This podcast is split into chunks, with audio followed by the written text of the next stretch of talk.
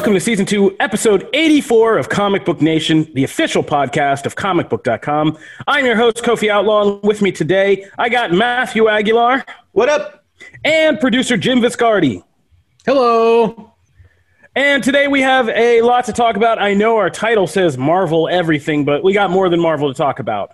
Uh, we have to talk about what's happening on the Marvel front with WandaVision. It's also the release of Spider Man Miles Morales, so we're going to get into a review of that with a special guest who isn't quite here yet, but will be here later. And we got to talk about the cast of DC's Peacemaker. Just got some casting announcements, so we're going to look in on that. We're going to go back to our rant and rave segment where we each get to drop something, kind of content we're either ranting about or raving about. And we have our usual comics breakdown. This week, we are going to get into not one, not two, but three chapters of Marvel's X Men uh, Ten of Swords. I keep saying X of Swords. I know. just the way It happens. uh, Ten of Swords crossover. We're going to give you the latest of what's going on in that tournament of sword fights. Plus, uh, oh no, we scratched that other thing. We're going to wait for Janelle. That's right. Plus, we're going to give a rundown where we're going to talk about something new going on in uh, TV, plus some comic stuff Matt's going to touch on. So, got a lot of good discussion to get into today. So let's get jump back up up to the top. I jump on it. I jump on it. You're welcome. Oh, you man. said it. You set it Oh, up. so we record this as the Disney investor meeting is going on. I say that just to say right off the bat, if some crazy thing happens, Marvel related, otherwise, and we don't get it on this show, I'm sorry. We'll get it on the next show. Sometimes life is unfolding as we're putting these together. And, you know, if you've listened to this for any length of time in season two, you know full well about our timing troubles. Now, that said, what we're talking about right now is the delay, albeit slight delay, to Marvel's WandaVision because we can't have anything nice in 2020. We were waiting to see if Marvel's WandaVision would be able to kind of come in around the Christmas time holiday and finish out the year. Because that's, I mean, they, they literally put out a commercial that said still coming in 2020, right? Like, I Yeah, unfortunate. I always forget. I, forget- I mean, like it's 2020. So much has happened. There's two different realities now, and like I don't know sometimes which one, like what stuff happened in which. Was it reality A or B? That I saw a Disney commercial that, like, yeah, said still in 2020 to come. But um, so yeah, we were hoping that that was going to happen and kind of save our content around the holidays, but it ain't happening. So, WandaVision has been bumped back to January of 2021. So, like we said, not a huge delay but just enough to make me want to complain about how much 2020 really sucks just a little bit more. Um, yeah, so I don't know, man. This it just it's crazy to think, but like we will we we've gone on. We're gonna end up going a whole year with no MCU content, like no MCU Phase Four period, like Yeah. nothing. You know, all those big plans. Yeah, I think we got a little too close to the sun with that Avengers Endgame mania. God was like, "You have plans, Kevin Feige." He just wanted to remember, remind everybody who was in charge. But uh, on a serious note, like, yeah, this is crazy, man. A full year with no, no Marvel content. Jim, you're you know everything about Marvel. Why why is this happening to us? I, I mean, honestly, it's probably something that gives them. I mean, at the end of the day, it's not really that much delayed, right? We were all expecting it after Mandalorian, and Mandalorian runs into December, and so Disney's already got a bunch of stuff in December anyway. It still has Mandalorian. Soul comes out on Christmas, right? Um, and I'm sure it's got a, a few other things that, that are happening in that month to to begin with. So so why stick it or why start it in in December where you can go into the new year with the road with an open road basically nothing else to really compete with it and and just kind of own the mind and market share there so so like Is this just Hollywood's whole approach? Are we just going to pretend 2020 never happened and I everybody? mean, that's basically it. I mean, Flipping but, the like, we're already in November. We'll just write the year off and hope 2021 goes a little better. Yeah. And, you know, Disney Plus needs all the original content it can get. So why squander both within such a tight frame? Let it breathe a little bit, you know, and actually like get a long run out of it. And hopefully, you know, Falcon and Winter Soldier will then be completed and figured out. I mean, it, it sets you up better for the next year, I feel like. So, yeah, I mean, that makes sense. But I think also too, there is um, more that you can do. I, I would imagine that there are some scheduling concerns for the rest of like the MCU stuff, right? Because we we know that this show leads directly into to Doctor Strange 2 and so by punting it a couple weeks you give Doctor Strange 2 a few more weeks on, on the production time. Um, but it also helps lets them wrap up some other stuff right? Like we still I mean Black Widow is just waiting in the wings. Um, you know Falcon and Winter Soldier uh, still needs some time to you know to to to wrap up basically to do everything it needs to do. So so it buys them a little bit of time. It uh it's not you know too much more of a wait. And it it sucks that we have to wait a little bit longer, but I think inevitably it, it will be better for it. Personally, I subscribe to the philosophy of don't care how, I want it now. um, so, yeah, I mean, it's just, I feel like, again, I mean, if you're just getting like a paying monthly for that Disney Plus subscription, I feel like you, you're the smart person in the room right now because Yep. Who knows? They keep saying these things are coming, but I don't believe anything after 2020. They keep sending me emails. Hey, do you want to renew? And I'm like, I don't know yet. I haven't committed. haven't do committed. you have anything to renew for? Yeah, exactly. All right. WandaVision coming sometime. Latest time they're telling you 2021. Marvel is now the cable guy. All right. Moving right along over to the DC side. Like I said, uh, DC's Peacemaker. So we're getting James Gunn's suicide, the Suicide Squad, and it already has – as DC is kind of m- making moves with HBO Max, they are expanding a TV universe to also coincide with their movies.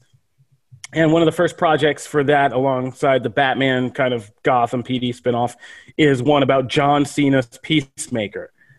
And this was already kind of surprising news to get when we when we got this because we haven't even seen a trailer for for the Suicide Squad yet. We've seen that like behind the scenes making of thing, but uh, like nothing really official that shows off who Peacemaker is or Cena's performance or anything like that.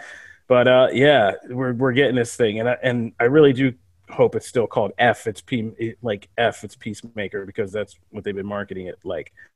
But this week we got the cast for the show, and it's uh, revealed some interesting actor choices and interesting character choices.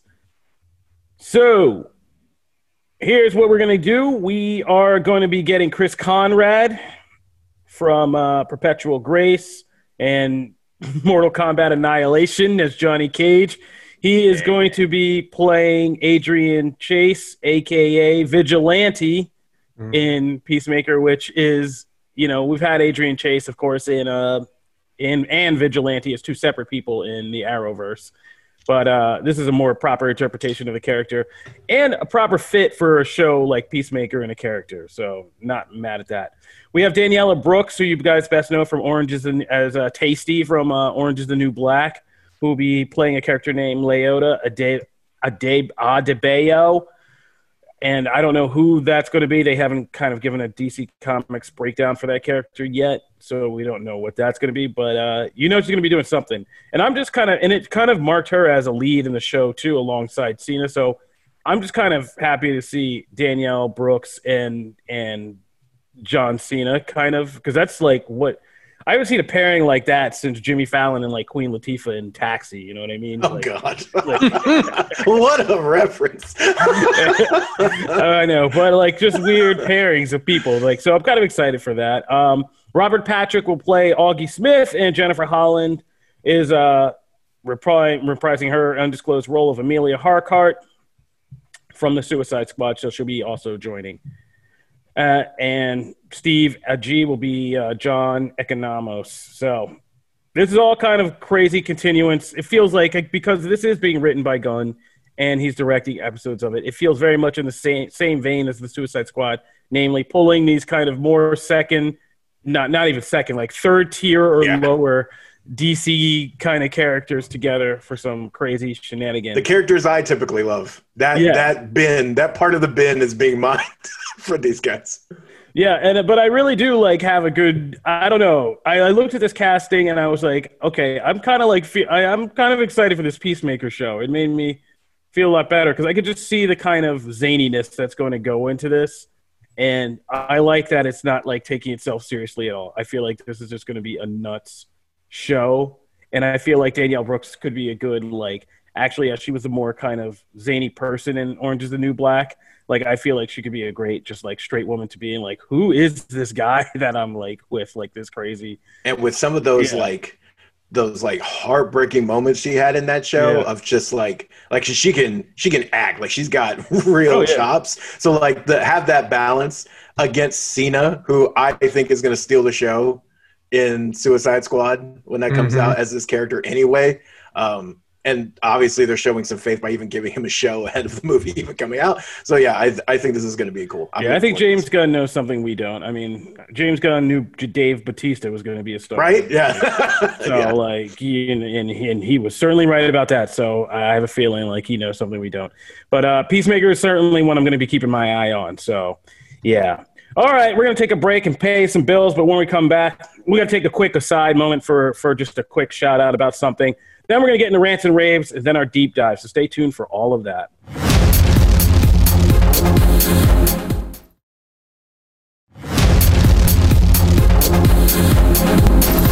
All right, we're back. Uh, I realized as you know, last show went on, there was something we did miss, and we skipped. We were so busy looking for geek world distractions sometimes that I forget there are a couple real world things we should probably touch on. And uh, this is just a quick segment to say R.I.P. to Alex Trebek. Uh, you know, Jeopardy icon, legend. We have arguments about these words in our office, but uh, I'm just putting him down for both because you know why not. But uh, yeah, Alex Trebek passed away. He, of course, had had a battle with uh, stage four pancreatic cancer. I mean, he looked like he was uh, doing well and was going to make like a full recovery for a while there. It looked like he was really on the mend and kind of getting better. But uh, you know, it is a struggle, and you know, he was a great fighter. And I know so many of us just, I mean, he's synonymous with just like life, right? Like you know, Jeopardy. And, and that show, I've had not one but two family members appear on Jeopardy. That's like how much of a staple it is in my family. Um, and there's also just much smarter members of my family than me. Uh, but uh, yeah, it, it's just it's just crazy. Uh, this has been a crazy year, and it just feels like every day there's like so much news about somebody passing away or loss or massive amounts of people that uh, it gets kind of numb to it after a while in a weird way. And uh, this is not my therapist office, so we're not going to get into all that. But uh, yeah, I just wanted to take a minute and make sure we just kind of remember Alex Trebek and just talk about what a kind of influence he was on all of us and just hearing his—they're just some people like their voice their their likeness their image like yeah is really just synonymous and a part of your life and deeply ingrained with you. So yeah rip to alex trebek and uh, for me i also wanted to talk about this because i'm just going to shout out the idea that's been going online. Uh, there's been a lot of talk of ken jennings you know super jeopardy player ken jennings taking over the show which would be a fitting ode to that. I don't know if was alex trebek ever super jeopardy player before he became host? I don't know um, but I am for the alternate theory of LeVar Burton, former Reading Rainbow icon, taking over Jeopardy, just because that's just another comforting voice that uh, that I, I would love to see take on that role. So I'm in the camp of LeVar Burton. I want to see Geordi LaForge handling uh, Jeopardy from now on. So Yeah, just I agree. I think Jennings is the probably the most likely pick, but I would like to see Levar. I, I think that would be a great way to like, I don't know, just continue that you know that legacy in a in a different way. So, but it's great.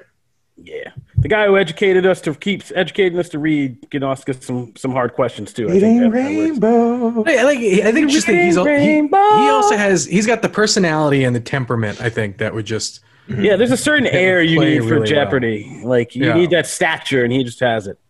You know, he's the man who taught us to read, Jim.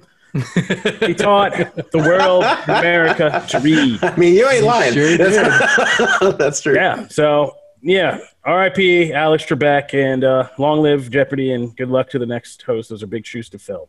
All right, moving right along. Let's get into our rants and raves this week. This is our new segment where we get to tell you about the content we are kind of engaged with out there, so you get to know a little bit more about us and what we do, and it and it lets you uh, lets us let you know about stuff that doesn't necessarily like fit a segment of the show, but we enjoy, which is sometimes more interesting to you guys.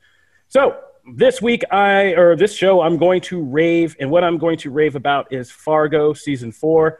Um, you know, like I said, things are so hectic these days; it's just so hard to keep up remembering everything, especially the content we do have, since it's in so many places and just you know so sporadic. Uh, I forgot I f- didn't watch the latest episode of Fargo, and I was up at like two in the morning, and I sat down. I was like, you know what? I'll just watch the first fifteen minutes, see what this episode's about, and then I come back. Hour later, credits are rolling, and I'm just still in my seat, like, holy god! And I just realized then that Fargo season four, and this is a show that you know I love, and and I think it's one of the best shows on TV whenever it's on. But uh, so Fargo season four has been the most my favorite Fargo of the Fargo so far. Uh, it's just been really excellent, and I can't rave enough about it. Uh, I think when it premiered, I did a quick shout out for it on the show, and I said it's basically about a season where Kansas City uh, in the 1950s about two rival gangs kind of getting into a war with each other. Uh, the Italians and this black gang that's led by Chris Rock, and yeah, this show is just so good. It, it just Noah Hawley takes everything from that Coen brothers film which has to do with kind of just the corruption of the human soul, uh, you know, crime, extreme moments of just like shocking violence, and that crazy kind of Midwestern quirkiness and, and boils it all together. And this season has really done that. And uh, the, as the unfolding war between these two families really gets to some dramatic places, uh, people, there have been some excellent sequences. Timothy Olyphant, like in this latest episode, just was which was kind of focused around his character. Uh, it's just so great. If you think he did a good job in The Mandalorian, like man, he's just so good in this show as this ultra Mormon U.S. Marshal who you know is really smart, but at the same time very just folksy. You know, he's eating like a thing of carrots from his pocket and like going into the most dangerous criminals with like no fear and facing them down. And it's great. Um, yeah, Jason Schwartzman and just Chris Rock and everybody in the show has just done a phenomenal job. And these episodes are just more gripping than like pretty much everything else I'm watching on TV or in movies right now. So check out Fargo season four. I can't rave about it enough. That's me, Matt. Uh, yeah. So I originally only had a rant in here. But I don't feel good about that. I don't feel good about that. So I, I stuck a Raven because I, I thought of something. I want to be positive. Uh, I tend to play games when I'm just not when I'm not working, and that helps me wind down. But uh, occasionally, especially like in 2020, uh, I kind of need something that's a little more brain fluff. Uh, so the new supermarket sweep is that for me. I actually was one of the ones binging the old show when it hit uh, Netflix, and then it's also on Amazon Prime. Uh, and so seeing Leslie Jones uh, give her spin, I feel like she's a perfect host for this version. Like she's just incredibly fun. She f- gives so much energy to it, something the old host did not do. Um, and uh, I think it, uh, some of the changes are, are really cool. Like I don't love every single change. I hope they get a second season so that they can like work out some of those kinks. But it's just really fun. I Leslie Jones wasn't always my favorite on SNL because sometimes I felt like the writers put her into the same characters every single time and didn't like let her you know change things up a little bit. Here she just gets to be natural her all the time but it just feels natural and I, th- I think it's great. So that's really fun. If you're looking for something just not that you don't have to spend a lot of being power on do that. Uh, my rant. Okay so uh, as someone who has spent now two months two months attempting to get a ps5 at random times, whether it's one in the morning because I see a tweet go up and says, "Hey, GameStop has them," or "Hey, Best Buy has them." I almost I thought about getting a Costco account just to try and get it from Costco one day. Uh, like bundles, like everyone's trying to sell you bundles. This rollout has been atrocious. Like this is one area where Microsoft just beat the pants off of Sony from the initial pre-orders to like having everybody organized under a certain date and then having people go there and like the retailers actually obeyed them. Like this has been such a disaster of a rollout. We've always had that. Like there's always shortages and things like that and the pandemic of course makes things harder to obtain. So i'm not blaming that on sony but just their like kind of nonchalant like hey here's some here's some over here. Like it's like i just don't understand it. So it is incredibly frustrating. I got to the point i've tried four different times today already. Sitting in queues, looking at Twitter, following the right people, whatever, trying to get this stupid thing. It's been in my cart nine times. I've been at the pay thing nine times and it vanishes, it goes away. What? Really? I'm for real. Wow. And like wow. it's I have it. I've sat there. The money's there, Sony. Like I literally have it and it goes, nope, out of stock. Well, know that's the one thing. That's the one thing I don't spouse any religious beliefs except for one, which is that I sh- thou shall not make me work to pay thee. right, right. It has That is vanished. my one religious like law And- that I and stick to. I'm there not is- working hard to pay you. I'm trying there- to pay you. Well, that's the thing. I'm ki- I'm to the point. I even told Anissa today. I was like, I'm kind of the point where I'm just gonna like when I get this thing, I get this thing. I'm I'm kind of over it. Like I'm kind of like I'm done. I'm so frustrated. It's such a stress ball. I don't care. I'm, I'm gonna play my loud PS4 until it dies, and then I'm gonna like that's where I You am. Like, earned that's this. You did. You did a rave. You earned this. Go I, off. that's where I am though. I'm so frustrated. I want one. I want your big I have Sauron machine, and I can't get it. So please, for the love of Lord, let me order one, or stop taunting me with like Walmart. We're gonna have five. GameStop literally started a pre-order, and I swear they had one.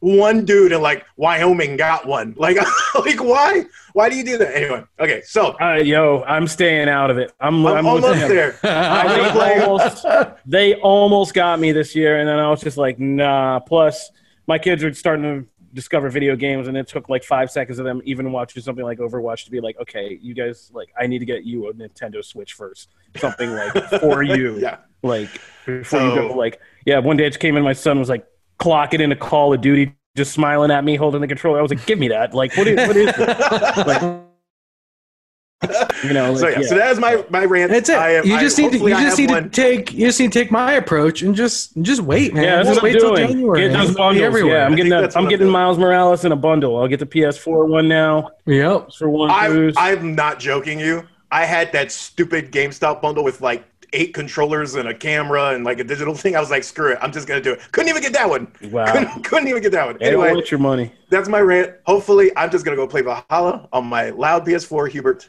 and we'll be fine. We'll be all right.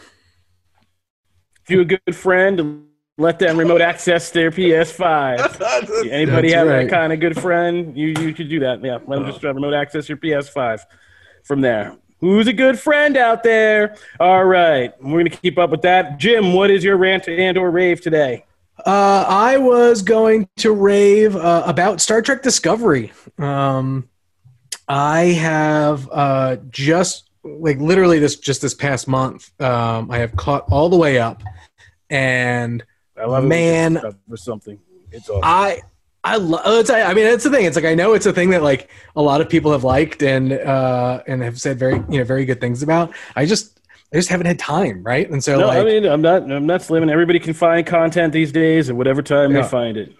And uh, it's just it's it's a phenomenal show. The first season you can tell is kind of like a, a almost a Tale of Two Cities kind of thing, and just like first half and the the second half uh, almost feel like two different shows. Um, not that it's a bad thing. I think it's it inevitably ends up. Uh, really really well that second season is phenomenal and, and what we've seen in the third season is just has been has been really really good the thing that blows me away about the show is the straight up production value in here like th- these are hour long movies every week like when, during the season. Like it looks so good.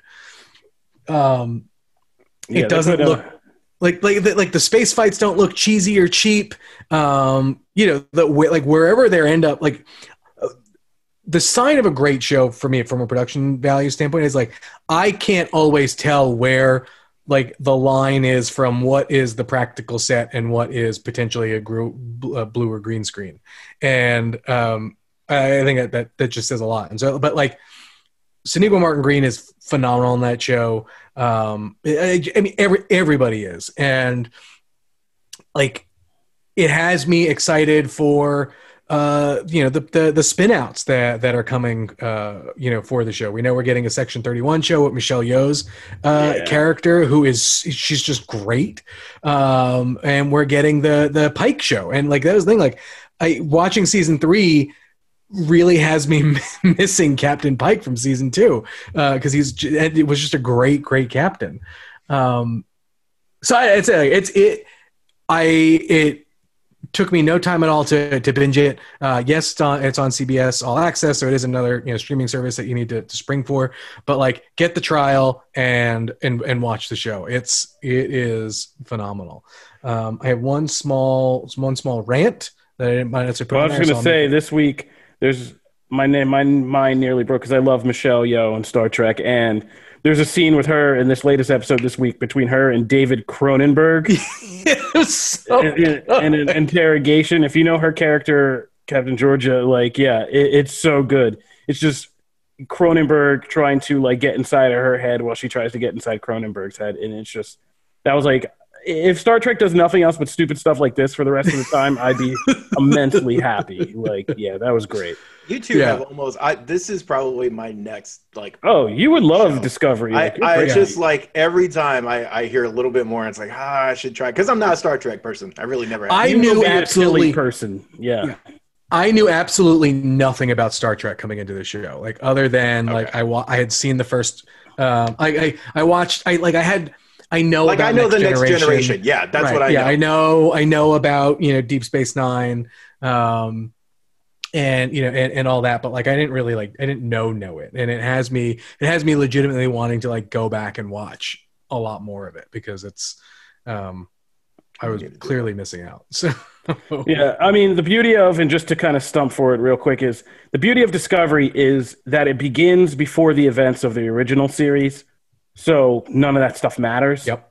And the third season jumps to a future further than anything that's been explored in the series before. So it's literally in two different Oh, wow. eras of time where, like, none of the other franchise has taken place.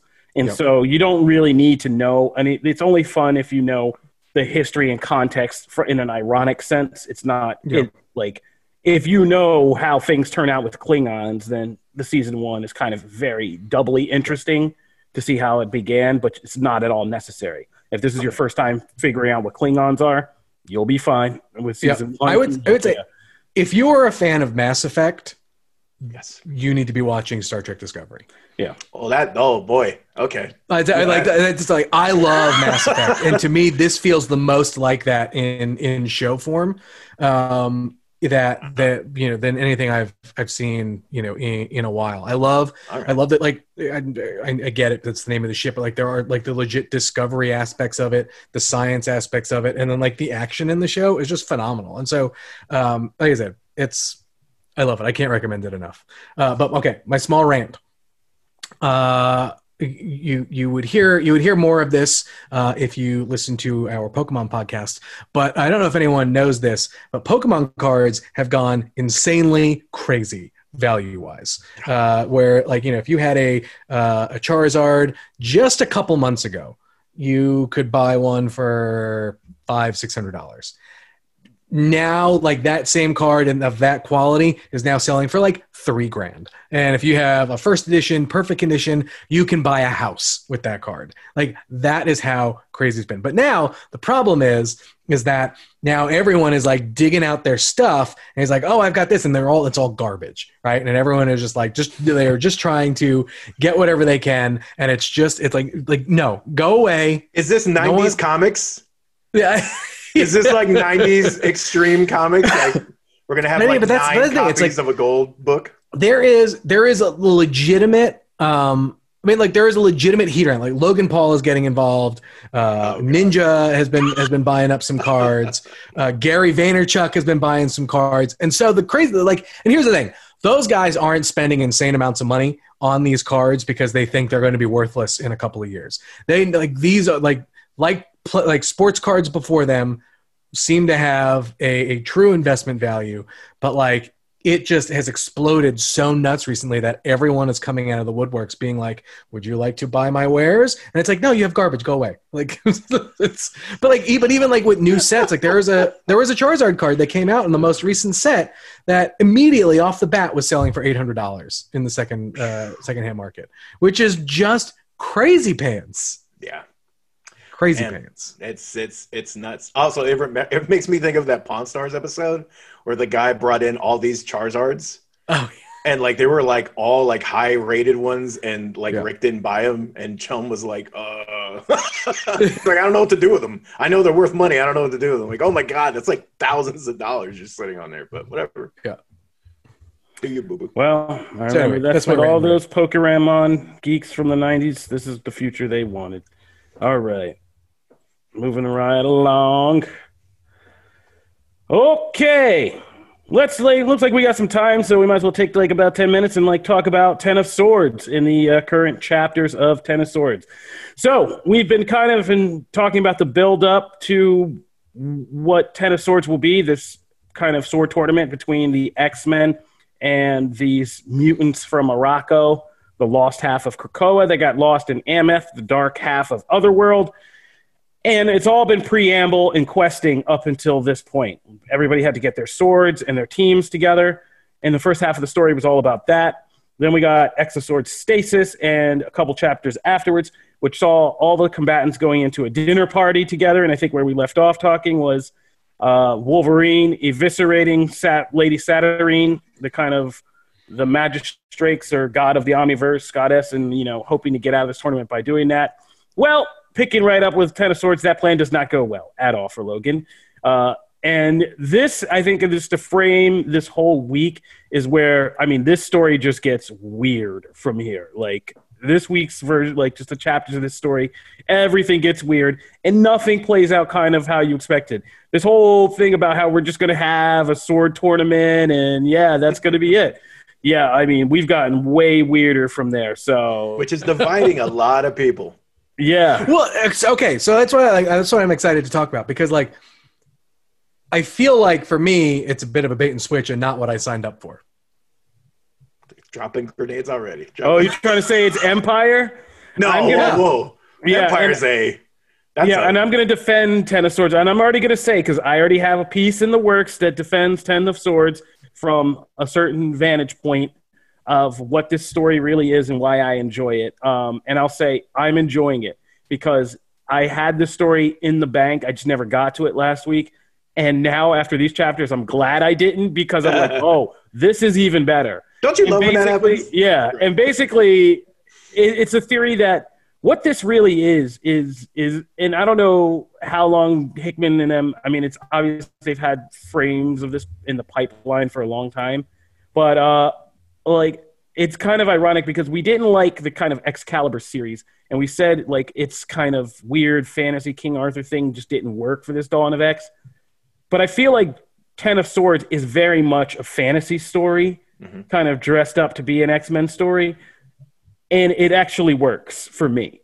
I think it works as a fantasy story, and I, as somebody who actually read a lot of fantasy as a kid, like I'm actually loving this stuff. Like I'm loving Otherworld. I didn't, whereas I did not care about this place mm-hmm. at all through all of Excalibur, the Captain Britain mythology, all of that. I didn't ever care. Yeah, that's a about big reason why I just stayed away from Excalibur. Not as which, no, I mean I'm talking about like I- all of Excalibur for years and decades. Oh yeah, oh yeah. I can't. stuff. I the I- Captain Britain stuff just Yeah, I never liked I any of can't- this. I now like this stuff much more than I did. I like and Excalibur I like- and Age of Apocalypse when Nightcrawler was leading.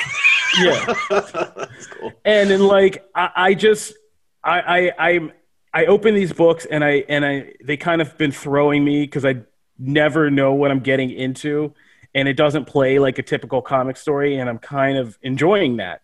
Um, just like opening the thing from uh, Marauders and just having this long page of just text that tells you all this epic stuff that most comic publishers would have put into like five, like two, three issues of you know the Starlight Citadel file falling out of the sky, Magik making this epic save, like all this stuff from this, and then you find out it's this alternate future that Wolverine has been transported into.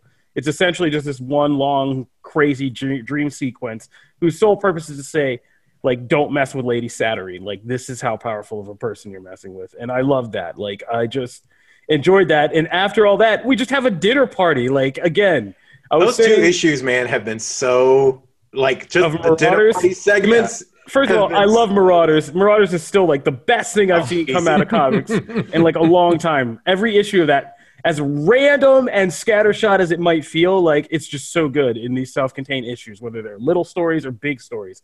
And this party issue this continuing party was just so good.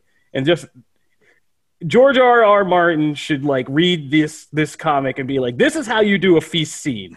Like, it makes it fun like Yeah. with weird dishes and stuff. And like Hickman and them, they're just so like twisted.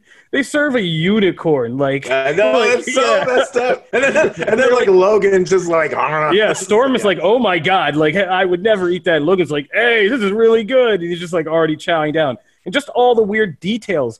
And like this is what they said. I, I don't think we've been bait and switch because this is what Hickman and his whole creative team said from the beginning.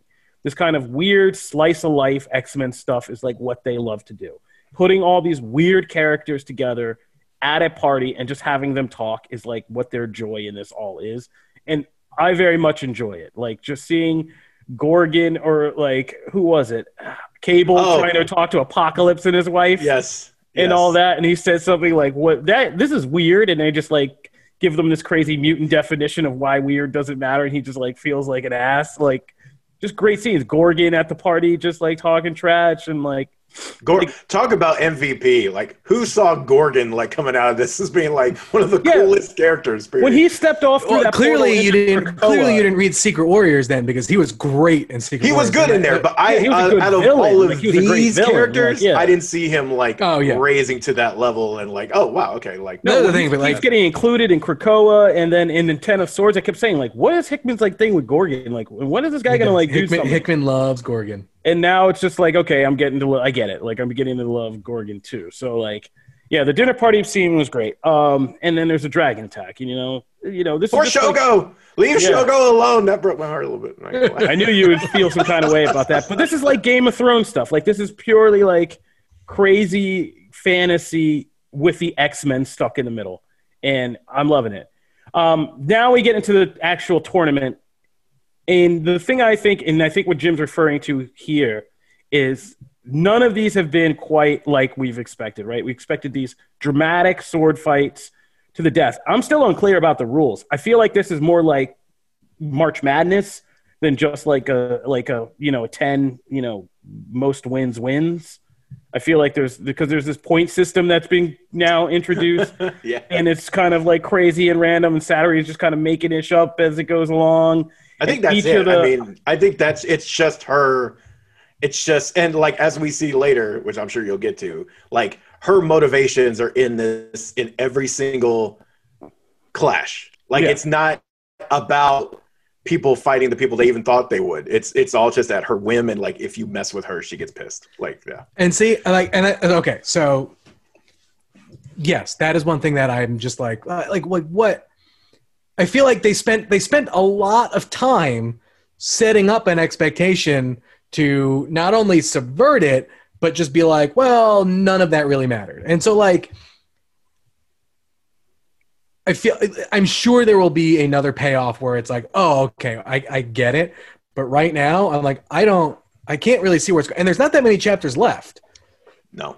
Um, and so like either we are going to rush to the end here and I don't think anyone is gonna gonna feel any better uh, about it or like because this is supposed to you know set up where it leaves the X-Men going forward and like you know obviously so, you know we're, we're expecting some deaths.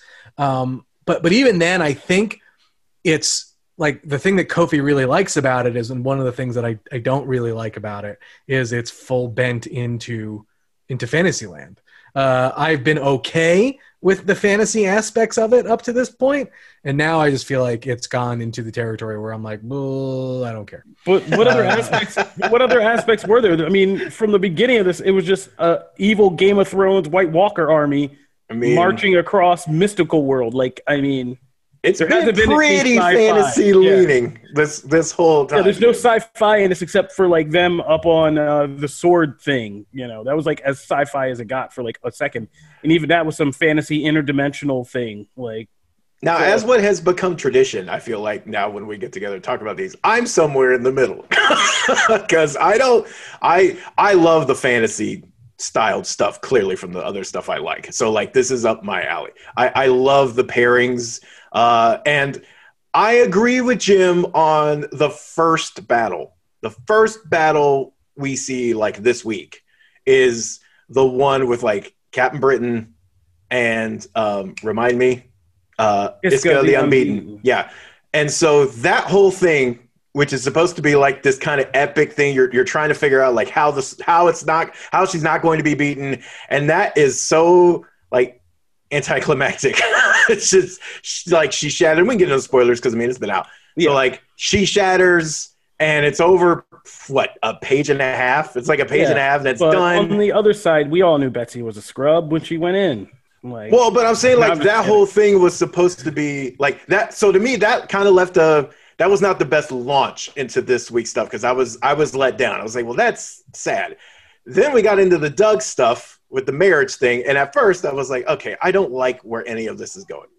And then we got towards like the end and like the fact that like he can't understand, like he can't. It's she's one of the only people that like he can't figure out with his abilities, and that whole thing's really interesting. And then the fact that he's like so taken with her that makes me laugh. Like there's so many little weird things with that that I'm in that I'm intrigued. And then once we got to the next part where it's like the uh, the arm wrestling match, it's just like over like that, but it but it's fun and I and I enjoyed that. Uh, and then we get into like the Logan stuff. Which that whole issue I dug a lot. Like if you were I was looking gonna say, for that to me, the to me there. the best parts of this whole thing have been the Wolverine issues. I've really dug those. I mean, this was uh, good. This whole this like another one. But you see the Saturnyne like, I have a vendetta against you. You don't I mess just hate with her. me. I just, I just, I hate her. but I think I do too. Like I can't stand like every time she's on screen and like she's saying something and screwing with people. I hate her. But that's the point, right? You're supposed But it's weird. But it's weird because like I don't hate her. In like she's she's she is the villain, right? But I don't hate her in the way that like I love a, a villain like Homelander, right? Like there are villains that I love, and I think are great Okay, villains. Yes. I don't think she's a good villain, and I think she's stupid. Oh, I'll say I think she's a great villain. Oh, I don't yeah. like her, but Yeah. I don't feel like every villain has to have them like like you don't have to empathize No, or know. like every villain to be No. a good villain. And I, I like her. I think she's doing an effective job of just being like No, I I, like want her. to see the day someone kills her. She's wanna again a great fantasy villain. She's a Morgan Le Fay, like uh, See, like, like. Disney Maleficent. you know, Maleficent. She's like a Disney evil witch. I mean, which is again crazy to think about in an X Men series, Yeah. but works really well. And I mean, I mean, she's the close. She's like a a sweet version of Madelyne Pryor, right? Like, I mean, she's just this kind of mystical character, but she's this kind of wears this mask of being this kind of clean, pristine goddess. But what I like about these issues, in specifically about Saturnyne, is more and more as we go along, we begin to see like the truly kind of twisted, Mhm. powerful kind of you know god that that this person is. And it and it keeps coming out in waves right? Like you know the thing she just whispers to shogo like just really insidious stuff like oh your mother's lucky. If she had come in here i would have murdered her in front of her friends like you know. that. and it's just stuff like that. And the fact that she can do all this stuff on a whim that she takes logan through this mind screw thing that just basically backs logan down for like the rest of the tournament it's like no we are not killing her again like I also know Jim doesn't like the Arakko group as much, I don't. but I can't I- remember his name. The one that um I'm blanking, but the one that comes from the like the Pillar of Light or the Layla, the one who heals Doug. the white sword White Sword, thank you. I love that character. Like so Oh, like, love- more the more and more we like he like interacts with everybody else, I'm like, dude, this this dude needs to be in a book at some like after this is done, I want to see that character like in a series with some other team or something like that. Well, that's the thing I'm actually liking about this is the unexpectedness because this is it's not some generic X-Men and their dark reflections. And that's what we were teased like we were going to get, right? Like it was going to be Wolverine versus Solem and we were all figuring out pairing in our minds like okay, who's the dark reflection of this character, right? Like and getting that all worked out. And it's just like this is kind of more interesting because I feel like what's happening is these these characters are interacting these different mutants from these different sides, and there's more room for them to form to be kind of aligned together at the end of all this. And Saturnyne's like the villain, like we said, and that's more interesting to me because I do want to see more of these characters. I do want to see more of the White Sword, uh, Pog, even Pog or Pog. Um, gonna be unbeaten. Like the more these people just talk and interact, the more I like these Arakko mutants and and their whole philosophy and their potential place in the X Men franchise as this more hardline kind of version of mutants that have been through this kind of hell. Compared and look at the others and be like, would you would you complain about what happens here on Earth? Like, you know, well, we've been like, you know, let's just take this place over, and they're all like, whoa, you know, and just doing that whole nine. So it's unexpectedly fun to see this and the different realms of other world and all that stuff are, are kind of interesting. Like I've never been more interested in the Crooked Market or like the Fey Kingdom or stuff like that. So Yep, I think it's so you an don't interesting. See, I mean, that's that's you. That's, oh my god, That's but, you. But the Wolverine Storm stuff was great. I thought too. yeah, that- and just things like random things are happening, like a contest of Wolverine and Storm drinking, and they almost kiss, like until. But they both. But it's crazy because like Saturnyne's made it like, well, you're facing each other. We're on the same team. Like, yeah. Yeah. so it's a it's a lose lose. Like, Well, no, I think they figure out and start drinking. They're like, well, it's a win-win no matter who loses. Krakoa gets the point, and they're like down so many points at that point. but then I like that they paid that off. That he's now drunk when he's trying to fight for his life or whatever. It's like, and that's what I like about Saturnyne is like Saturnyne to me is like a version of arcade that like is more interesting. Like she Yeah. can has the I literal power to just comparison. pull together these random things where like magic is suddenly like discombobulated, like walking through the floating But kingdom. what's her like, motivation? What's the point? That's all coming, and there's a lot of seeds that have been sown to like Too the many larger mystery. Well, we got enough I mean, okay. to pull To it be together. fair, though, I'm pretty sure we said the same thing about House of X and Power, yeah. and Powers of Ten. At some point in time, we were like, he's got to pay this off. He keep kicking the can down the road. Like we talked a lot about that, and then it worked out. I think. I mean, I think all of us can agree like that event answered those questions and set up really cool things, right? So, I mean, hopefully, this is the same. I do want to Oh. call out Joshua Cassara's art in Wolverine because I thought it was phenomenal. Yeah, it's really good. I r like it was, it was really good. There was some inventive page layout and all that. Um, Also, It was Hickman phenomenal. hates, hates hands. There's a lot of chopped hands, a lot of chopped lips throughout these these books. Glad glad to have joined in right in on that. Hey, I thought I was reading Aquaman for a minute. I was like, what? Hey, all right. Well, Hey. this is a great way to end our Ten of Swords conversation with somebody just abruptly showing up, and then let's just get out of here. We're going to take a break, and when we come back, we got a special guest visitor here. Mr. Rollin Bishop's here to drop a review for Spy- Spider-Man Miles Morales. So stay tuned for that.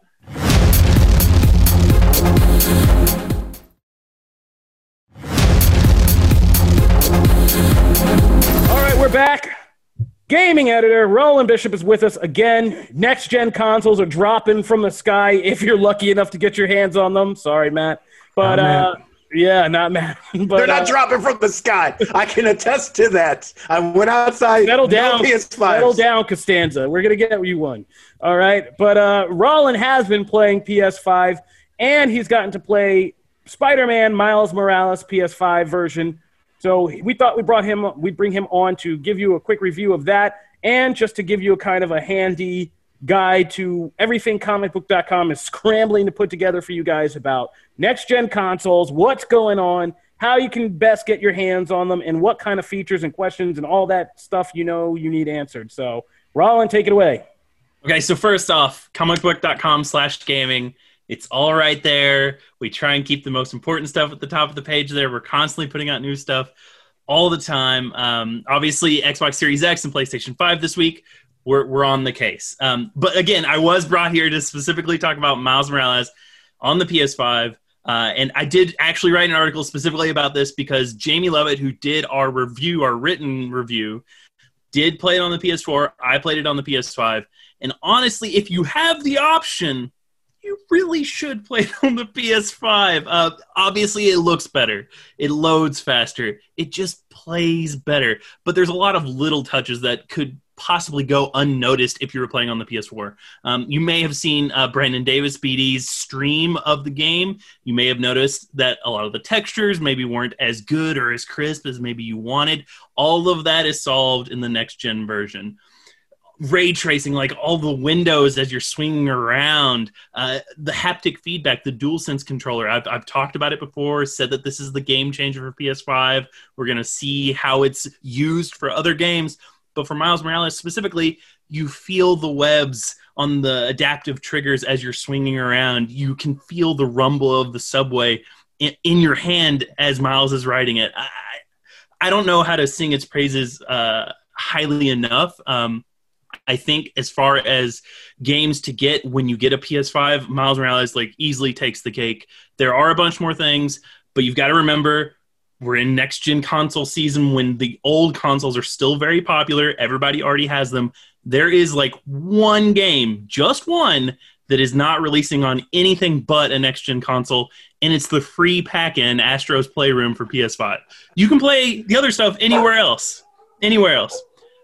But all, all that said, all that said, Miles Morales easily the best one I've played so far on the PS5. And uh, just to go over the basic stuff for people who didn't experience our other review, lengthwise, because this is kind of a, a strange game build, was it okay for you? Like as an experience, does it feel fulfilling enough as like a whole just gaming experience? Yeah, that, that's going to be a question I think on a lot of people's minds. Uh, Miles Morales, how long it takes to beat for just like the critical path, somewhere between nine and ten hours. Again, shorter than the original Marvel Spider-Man. We we knew that going in though. You know, we knew this was going to be a standalone tile, uh, title focusing on Miles himself. Peter's not really around for this. Sorry, anyone who really wants to play as Peter Parker. Um, but yeah, it, it's it's really worth it to experience Miles' story um, and see sort of where the franchise is going. Um, the Ultimate Edition, which is a little bit more expensive of Miles Morales, does include Marvel's Spider-Man Remastered, um, which is its whole ball of wax. So you can play like all of Spider-Man on the PS5 right now, remastered, beautiful, looking great. Um, How do the boat people look? I have not gone to the boat people yet. This is a question Jim has asked me several times already. I knew you were going to ask that. I, I knew the boat people would come up. I knew it would happen. But I, there's something I got to play like Sackboy and Demon Very Soul. imp- the boat people are very important. Explore the boat people. so Screw yeah, Sackboy. The boat people need their own game. pulling back from the boat people, yes, Miles Morales, uh, totally worth the money. Um, especially if you're already getting a PS5. Like you know, I, I talked about this in my review, and I, I believe I said it in the podcast before that you know that's a big drop of cash for new tech in the middle of everything. But if you're getting it, like I, I can't imagine not getting Miles. Like getting the PS5 and not getting Miles. That's just two great tastes that go great together.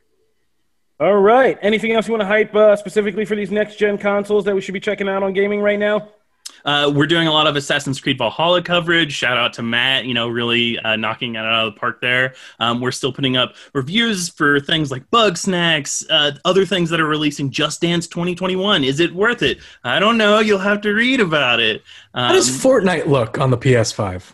Fortnite looks fine. It's Fortnite still. like it's it looks. so, ex- so little enthusiasm there. It's like, Wow. You just bought next gen to waste money if you're just talking about Fortnite. Just go play on your iPhone or yeah i mean it's it's it's the kind of thing like um it's designed to look good on anything right like that's its Yeah. whole purpose like no one goes into the new world of warcraft expansion going i wonder what the textures look like i bet they're great they're probably fine but they're all designed to sort of mesh into everything else I so will yeah give Jim some support.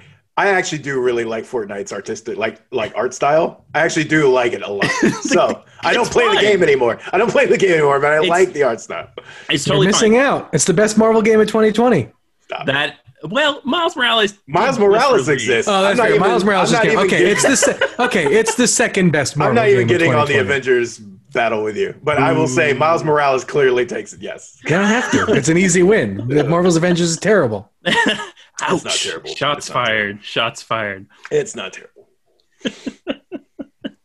Um, so yeah, I mean the the PS5. Uh, if if you're going to get a next gen console, if you really want exclusive games, if you really want um, you know the stuff that's already out in terms of like actual exclusive, RIP Halo Infinite, the PS5 is a is a good get. The Xbox Series X is still great and does exactly what it needs to do. It just doesn't really have new games right now. Boy, those load times, man. Series X. I Mhm. watched that video. Good lord, I think Mhm. it's blazing fast. Yep, yep. Yeah, somebody's playing Jedi Fallen Order finally right now. That that sounds so great. All right, um, that'll do it. Thank you, Rollin. Uh, let's just do our rundown really quick.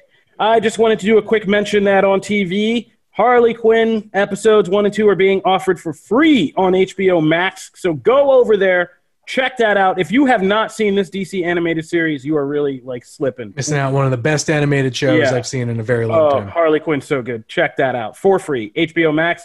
Matt, you wanted to mention some comics before we get out of here? Yeah, just and just a quick uh, thing. If you're looking through books or books that you want to pick up, I would definitely suggest uh, Savage Avengers is actually ridiculously fun because it features a team up of Juggernaut, Black Knight, uh, Doctor Strange, and oh my god, I'm blanking on the last person, Magik, and that team is throughout most of the book, and it leads to some just ridiculous things that I was not expecting, and it turned out to be. I'm just I'm just glad that that book has finally like given up the ghost on its Conan BS. Oh no, it hasn't. I mean, it hasn't. for the I mean for I there. mean I mean I know he's in there, but like that fir- those first couple arcs were like they were a little rough. and the Yeah, whole like, thing is about do a. hate swords a- and fantasy? Like, yeah, I know. I I'm just- sensing a trend. We're discovering a lot what about does- Jim today. What D and D club hurt you? It's just so weird because it's the thing. It's like I love thing. I love. I like fantasy things. I love. I love the Baldur's Gate franchise. I love Lord of the Rings. I like. That, Shit. I like that stuff.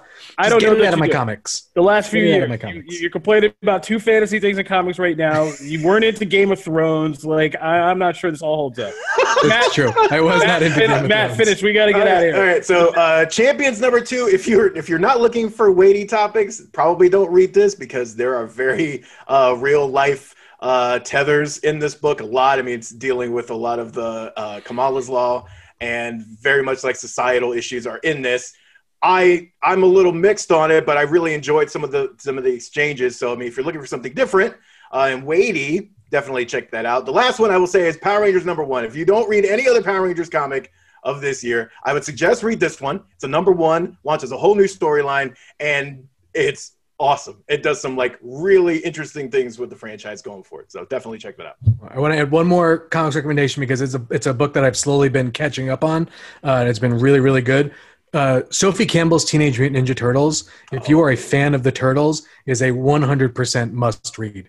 Uh, and I, you know, I loved the the. There is a surprise at the end that ties back to the mo- that uh, ties back to some characters from the movies that we haven't seen in forever in canon for the first time. Uh, I just it's it's been I didn't see that coming.